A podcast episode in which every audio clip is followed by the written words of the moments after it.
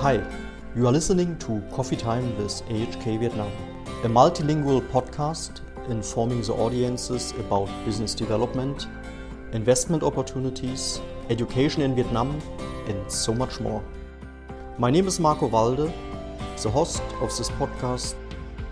I think today we picked a very important topic, also a topic which is discussed all over the world now. And uh, we have a very nice occasion now because we will celebrate in Vietnam the Vietnamese Women Day.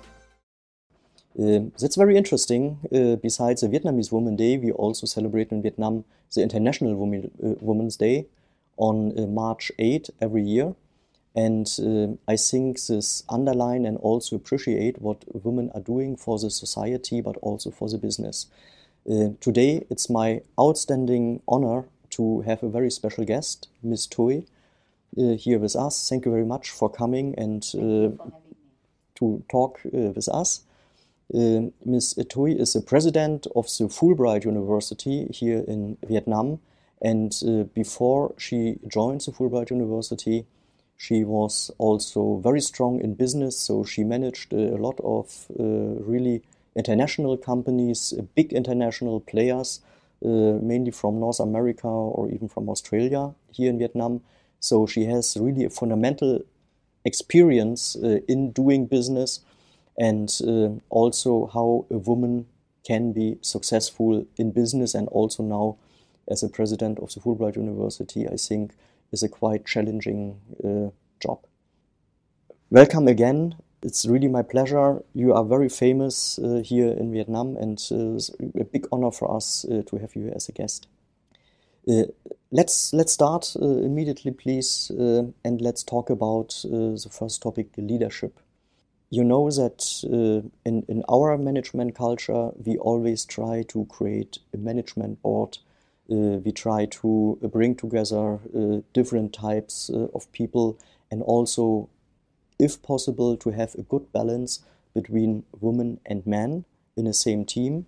And uh, in our culture, we really appreciate that, and we see more and more, not so long time ago, uh, what is the advantage to involve actively women in business and also women in a leadership position. Uh, what do you think? Uh, what what are the the specific advantage of a woman in a leadership team? Okay, so I think that sometimes people say that okay, we are all the same, right? Whether in Vietnam or in other countries in the world. But later, I will try to show that probably for historical reason, uh, Vietnam may offer something that a little bit different than other country. But uh, in general, I think that one great thing that Viet, uh, Vietnamese women or women in general bring to, I think, a team or a senior team is the kind of harmony that women always try to nurture. Now, uh, when you look back in history, and then I think men, you are hunter, we are nurturer. So our, I think women's job tends to be okay. Let's take care of everybody and not try to exclude anyone uh, out of the team. So bringing harmony and trying to maintain a more collegial kind of environment, whether it is at the C-suite level or in a larger um, team, uh, women tend to do that. And um, so I think that that's one of the reasons why I know that these days um, board tend to say that, okay, you need to have, I think, 30% or 40% minimum of, of women coming into um, I think, the decision making body. The other things I think that women tend to I hope that I'm a woman, so I just don't speak with a lot of bias. Um, I think women tend to do better is to when presented with um, a decision or a tough decision, women tend to try to look at it from different perspective rather than one simple tunnel vision type of uh, decision that men tend to have. So that's why women views sometimes is quite different from the man's view, and that's something that we need in a senior level decision making body. But um, I think that I, just to summarize, I think that building a more collegial environment and two is offer a complete different perspective um, just because of our role in the society um, to a decision making process. Okay. If I understand you correctly, so you mean that uh, this this uh, uh, special attitude of women, so it's it's more suitable to solve conflicts, uh, to manage really complex uh, processes, and uh, I also think as a, as a president of a university, so you have to deal with, with many stakeholders, even in a, in a very international environment. So you have to deal, for sure, with uh, people from Vietnam, with uh, private people, with government people. The same on the American side, I guess.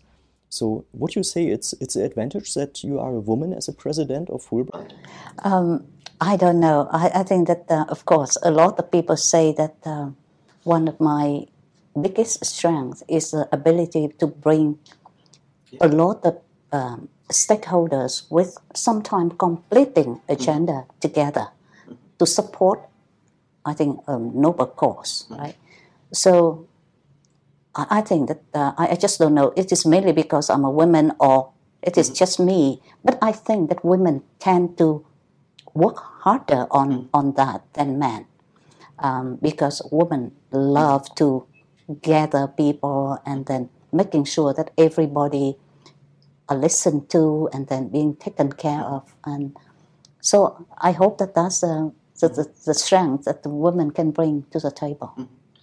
And uh, would you say this is, is, the same case in a company with a, with a more strict business purpose? So maybe just to sell and to orient it on numbers and selling numbers? Uh, you, you think also here a woman is is is more suitable suitable or is it is a woman more suitable for more complex uh, management tasks? I think com- complexity tend to work better with women. Um, I think single-minded decision um, tend to be taken by men. But I think at the end of the day, even if it is a one single decision that you have to make, like okay, sell. Or close the, close it down, I think there must be someone already look at all the consequences of the decision, right? Um, because it just can't be okay, just go and do it and ignoring all the consequences.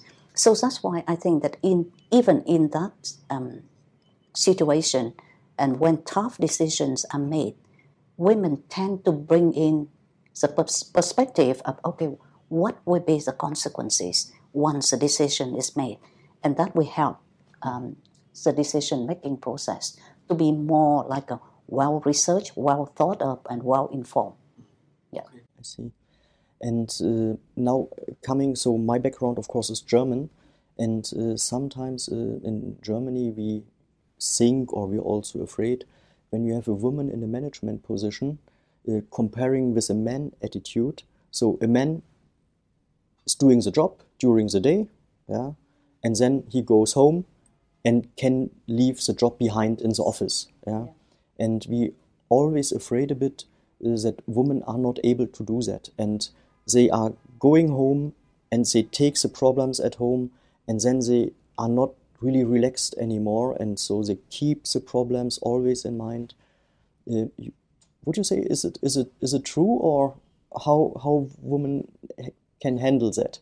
Yeah, no, I, I agree with you that uh, men tend to so you go home, and after a really long and hard day, you turn on the TV, you drink beer, and then you take your mind off work completely, mm. right? Women tend to linger with all mm. these thoughts. But at the same time, I think that since women have so many other kind of distraction mm-hmm. in life, right? So you go home, you may have to mm-hmm. even to look after the person who take the, the, their mind off completely, right? so, so that would be another way of doing it. Or so many other things, house chores or children, and so that we have another way of balance ourselves.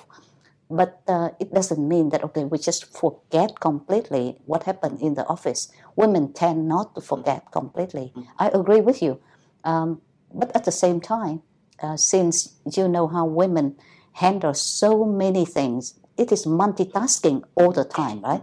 You you write a report, but at the same time, I think the phone ring and then um, the headmasters of your children's school calling, you still have to do it at the same time. So multitasking is our nature. So we, we could manage it.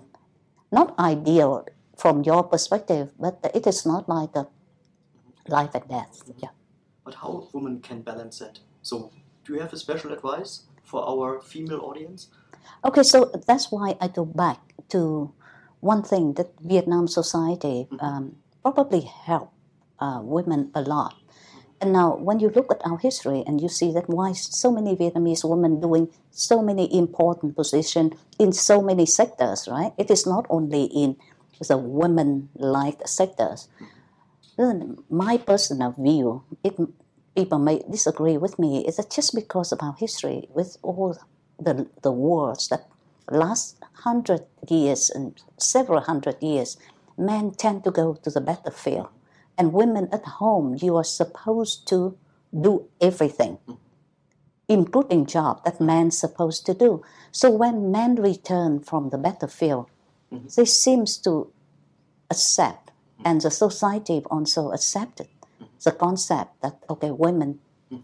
would be able to do everything. So I think that at least for us, women, we in Vietnam, we do not have to jump through so many social stigma about working or, or mm. being the boss and all this kind of mm. thing.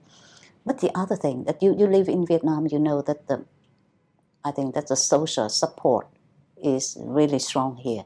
So it helps women even if you go out and work. So you have the family who support you, you have the, the system in the society that it, if you need help, you can always find help uh, for, okay. for housework. That's very interesting, and I think you, you built a nice bridge already. So about the Vietnamese or the specifics in a Vietnamese society.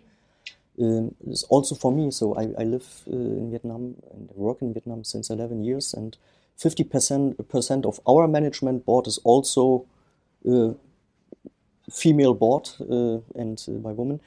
But what you just described, would you say is, is really changed now in, in Vietnam uh, today?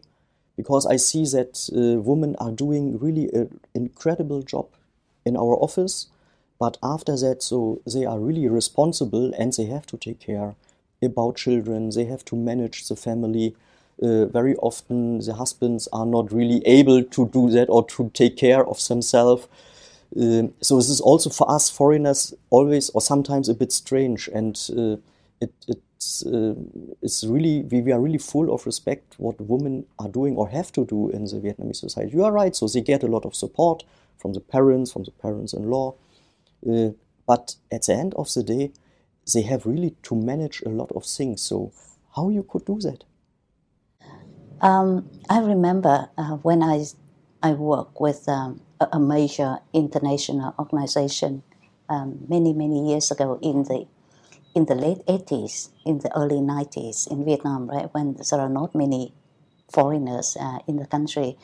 And um, the person who runs the Vietnam, the, the, the country role, the country manager's role, he kept telling me that, okay, I wonder what Vietnamese women, um, how they could cope with, okay, they have to work. And most of the time in the office, they were assigned a bigger task than most of the other team members, right? Here mm. he mentioned men. And then after work, you had to go to the market to buy uh, grocery and then, right. then you and you even have to pick up the kids, mm. bring them home, cook the dinner at the same time, taking, giving a bath to your the children, have a dinner, and then after the, yeah, yeah, and then after that you have to do the dishwashing, and then look after the, all the mm. homework of the children, and then you have to basically to make sure that your husband is happy and okay. And on top of that, you have to make sure that your parents and your parents-in-law are okay. And so when they put it all together, it looks like a humongous task. Um, I think that maybe we were born and then we grew up uh, like that. My generation, I think that the youngest generation now, probably it changed a bit, right? Because they, they can live independently separately from the parents or the parents-in-law. But my generation, it was like a, it is just a, a fact. That, that's how you do it. Um, I, I, I think, so this is my, my, my personal impression, that uh, all the Vietnamese traditions, uh, they, they are changing very slow. So sometimes I ask the young men in my company, do you can iron? Do you can cook? And all say, no. And they, they, they even feel more, why our boss yeah. ask me things like that? But it, it, so I'm, I'm, I'm not really so optimistic that uh, this tradition. Okay, yeah, I, I think that it is, again, it goes back to education. Mm. And this is one thing that um, at Fulbright we try to change, not change, but then to help the, the younger generation to understand, um, I think, the importance of uh, a certain survival skill like mm. ironing, cooking a simple meal if there is no one around you to do it. And I think that it goes with education because without it, um, I think all the children they take it for granted that that's how the housework is supposed to be taken care of and to be shared between men and women. Um, so I believe that the education is important. Mm. Yeah. Okay. And now I, I really have to ask you maybe for, for two recommendations. Yeah. Maybe recommendation number one for all the foreign managers working in Vietnam.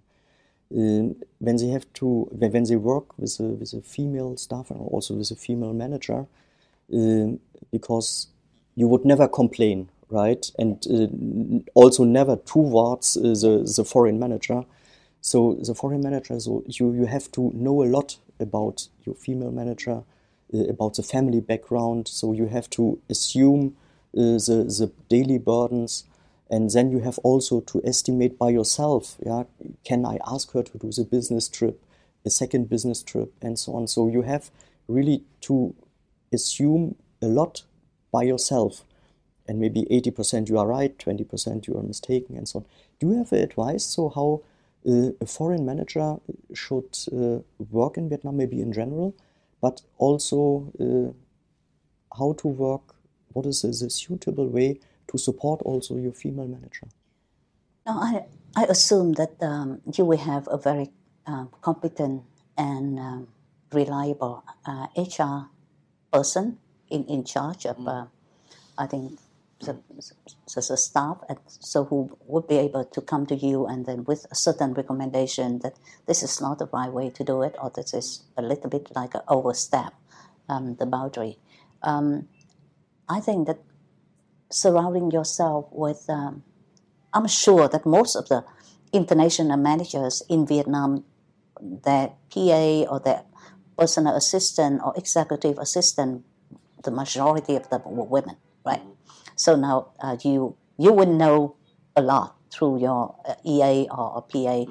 Uh, but then your question is that am I going to understand whether my EA or PA is coping correctly or, or badly in uh, at work? And of course, your HR should be the one who who would be able to come to you and then tell you um, uh, what is right and what is wrong. Um, I'm not too worried about the new generation, about the Gen, uh, Gen Z or the, even Gen Y, because um, they have learned to be more vocal and they have the habit of expressing themselves stronger than the millennia or the generation um, like my generation or the generation before that. So more and more with, um, I think, with um, international or globalization and a lot of people coming in, I think that they now they they started understanding that mm-hmm. they can express themselves, mm-hmm. Whether they like or they don't like, they would be able to say that without worrying too much about am I hurting someone or am I overstepping my role and my responsibility.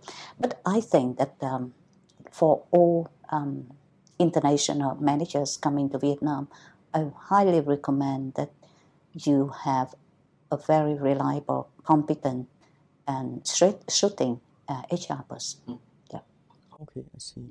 And maybe the second recommendation to this young uh, male generation here in Vietnam. So even they, they intend uh, to to slightly change uh, something and maybe go out a bit from the from the tradition and to to bring something forward uh, to make some progresses. So, what would your recommendation? So, how how they should do that? So, they should start uh, to have a dialogue with their parents, or just do it, or how how really to to make a, a effect. Yeah. yeah, I think that for a lot of parents uh, who may be watching this, I would highly recommend that they sometimes they just let them go mm. and just don't hold on to all their boys too closely and then um, uh, persistently. Um, most of the young generation now they have a chance to live outside the, the family, so they would learn some skill. Probably not all the skills that require to make them, I think, a more confident and then effective um, in the working environment. Um, but um, I think that it is not only the kids, sometimes it is the parents who need to change their way of looking at uh, life for the children. Okay, very, very interesting. And uh, in, let's come to, to another topic. So, in, in preparation of this uh, podcast, uh, my staff told me I also have to raise uh, all the CSR activities and uh, they told me, of course, yeah, women are more suitable to roll out uh, CSR activities. They are more sensitive and they are more suitable than men, for example.